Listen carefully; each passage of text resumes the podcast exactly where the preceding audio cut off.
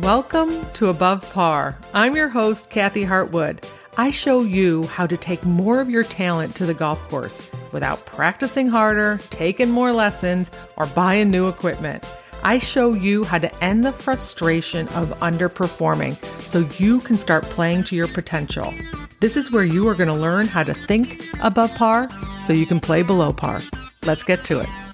Hello, my golf friends, and welcome back to Above Par. I hope you're doing amazing having a beautiful week, playing amazing golf, enjoying your summer, whatever you're doing, shooting all those great scores. Because that's what I want to talk to you today about is shooting a number, shooting a score.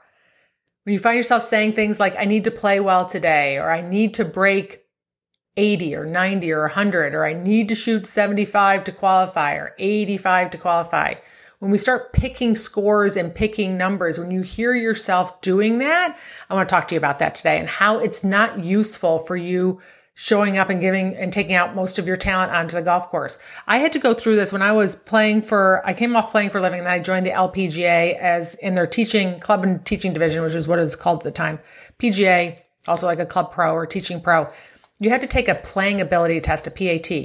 And basically what it is, is you going out there and proving that you're not a hack, right? They don't want people who shoot 120 or 30 claiming to be PGA or LPGA pros. They want people who can play to a certain level. So you have to shoot this number. Now, I had come off playing for a living and I hadn't shot around in the 80s in a while. And I think I had to break like 82 or 83. They just signed it based on the on the golf course. I was like, oh, this is not a problem, right? So I go out and I'm playing and I'm plugging along and I get to like 14 and I start adding up. If I doubled in, like would I still make it? I have no idea why I went there. I've never had to do that before when I play stroke play. You know, it's just not the way your brain's designed to think about the score. And I start adding them up. Right. So I'm like going, all right, if I went double, double, double, double, let's see, do I still qualify? Yeah, I'm still good. Right. then I make a bogey and I'm like, wait a minute. Okay, wait a minute. Let me do it again. Okay. So I'm going double, double, triple, double. Oh, I need, all right. I need to make one more bogey and then the rest could be doubles. I'm like, what am I doing?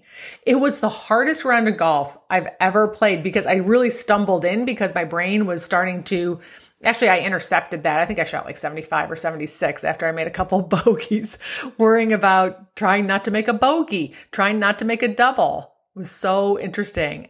But I hear so many amateurs do that when they talk about their golf game. They're like, you know what? If I just break 80, all I want to do is break 80 today. All I want to do is break 90 or 100, whatever your score is. If I go out there and if I shoot a 75, I should qualify. That should be good enough. I'm just going to go out there and shoot 75. Or you might go out, I have a tournament today. I need to play well. I need to make a par. I need to not make a double bogey. I need not to make a triple bogey coming in. And I just want to share with you and talk a little bit about that today because it's not useful. It does not serve you. It's very challenging for your brain. I'm going to go through and explain why it's not useful and some things that you can say to yourself instead if you're catching yourself trying to shoot a score or a number or break a score or saying that you need to do something on the golf course. So let's start with the first one. Like, I need to play well. You don't need to do anything. You don't need to play well. And if you think about it off of the golf course, when you tell someone or someone tells you, listen, you need to go do X, Y, and Z. If you're a kid, you need to clean your room. You need to take out the garbage. You need to finish this project by four o'clock. You need to go pick up the kids. I don't know, whatever is in your life scenario. Anytime we hear need, there's pressure. And sometimes we're just like a little annoyed, depending on what it is. Right? Instant pressure with I need to. And I just want to mention by saying you don't need to do anything. Anything. To stay alive, you need to drink water and eat every once in a while. You can go without food for a long time. Right? You don't need to pick up the kids. You don't need to take out the garbage. You don't need to finish the project by four o'clock. You don't need to clean your room. You don't need to do any of it. You want to do those things because you want to get a raise or you don't want the garage to stink or you want your kids to be safe or you don't want to get in trouble by mom and dad. Right? We want to do those things whenever we hear ourselves saying, I need to do something, and just remember you don't need to do anything, but you want to. Why do you want to do it? And when you come from that energy, it's so different than I need to. I need to is pressure. I have to, I need to, that's pressure. I want to is totally different. It's much lighter. Okay, so when I share those people, they're like going, okay, fine, I want to play well today. I'm like, great. What day don't you want to play well? If today's the day you want to play well, tell me which day you don't want to play well. which day don't you want to make a double bogey? Or not finish well or not get off to a good start. Right? Of course you you want to hit every shot great. You want to play every hole great. It's just a given. But when you remind yourself that I need to play well today, it's not useful or serving you and your golf game. Basically, what you're saying is, I need to play well today so that I can think blank about me, so that I can feel good and proud and accomplished. Or you might be saying, I need to play well today so that I don't think I'm not good enough and that I suck, so that I feel crappy and disappointed. That's really the end of that story, the end of that sentence, right? So if I asked you, why do you need to play well today? You're like, well, so that I can, you know, finish well in the tournament. Why do you need to finish well? It's always about how we get to feel, how you get to think and how you get to feel. What do you think you'll feel if you play well today? That's what you want.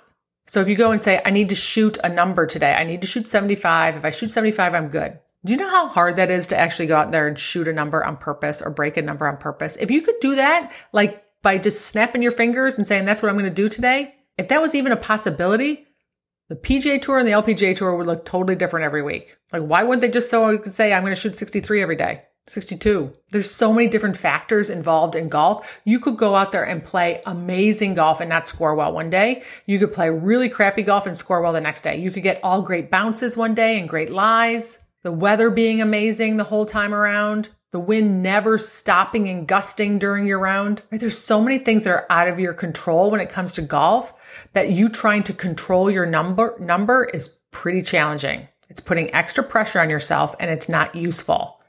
And then the third one is, is like, if I just break a number, if I just break a number today, I just, all I want to do is not shoot 80. I'll take 79. I'll take 78. I take 77.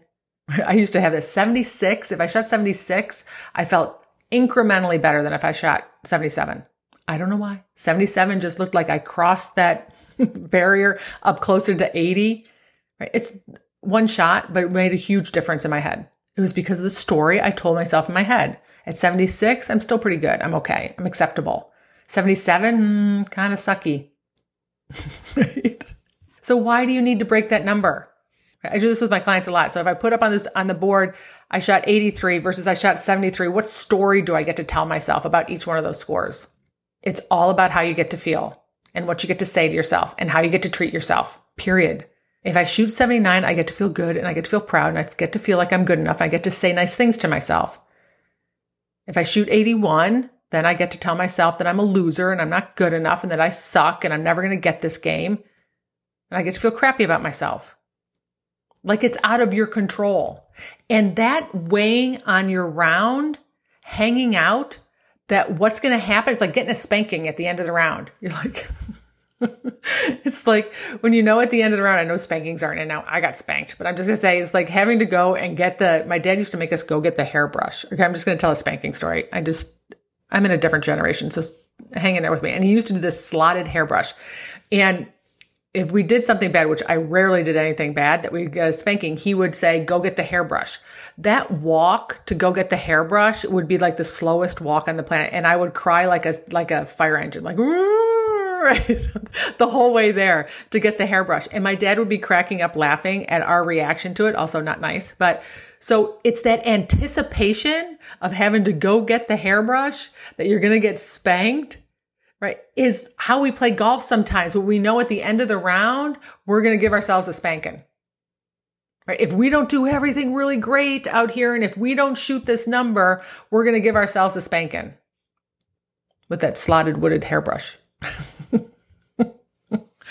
Listen, don't send in any notes to me. I know spanking is not in. I'm a different generation. I got spanked, right? I got spanked. But anyway, that's what it's like. We can give ourselves these, our own spankings. When you do that too, there's like a lack of appreciation for the game. You can't control a score. It's not useful and you're putting pressure on yourself that is not serving you and not allowing you to take all your talent out there. When you're saying, I need to play well, the rest of the sentence is, I need to play well so I get to feel good at the end of the round. When you can sit there and feel good at the end of the round, then all that pressure gets off of you so that more of your talent can show up and you actually get to play better. The goal when you go out there, if you notice yourself doing this, focusing on a score, focusing on a number, or putting pressure on yourself to play well, your goal is to make as many swings from calm, certain, and confident as possible. Just add them up right? Be proud of that. Look at, look at, I'm managing more of my mind on, on, more shots. If your score added up to 80 and you added up how many you were calm, certain, and confident over, and if it's 40 of them, you're like 50% of the time, I'm calm, certain, and confident. Good for me. I'm working on it. I'm going to work on that next 50%. And the more you do that, the lower your score is going to get. Promise.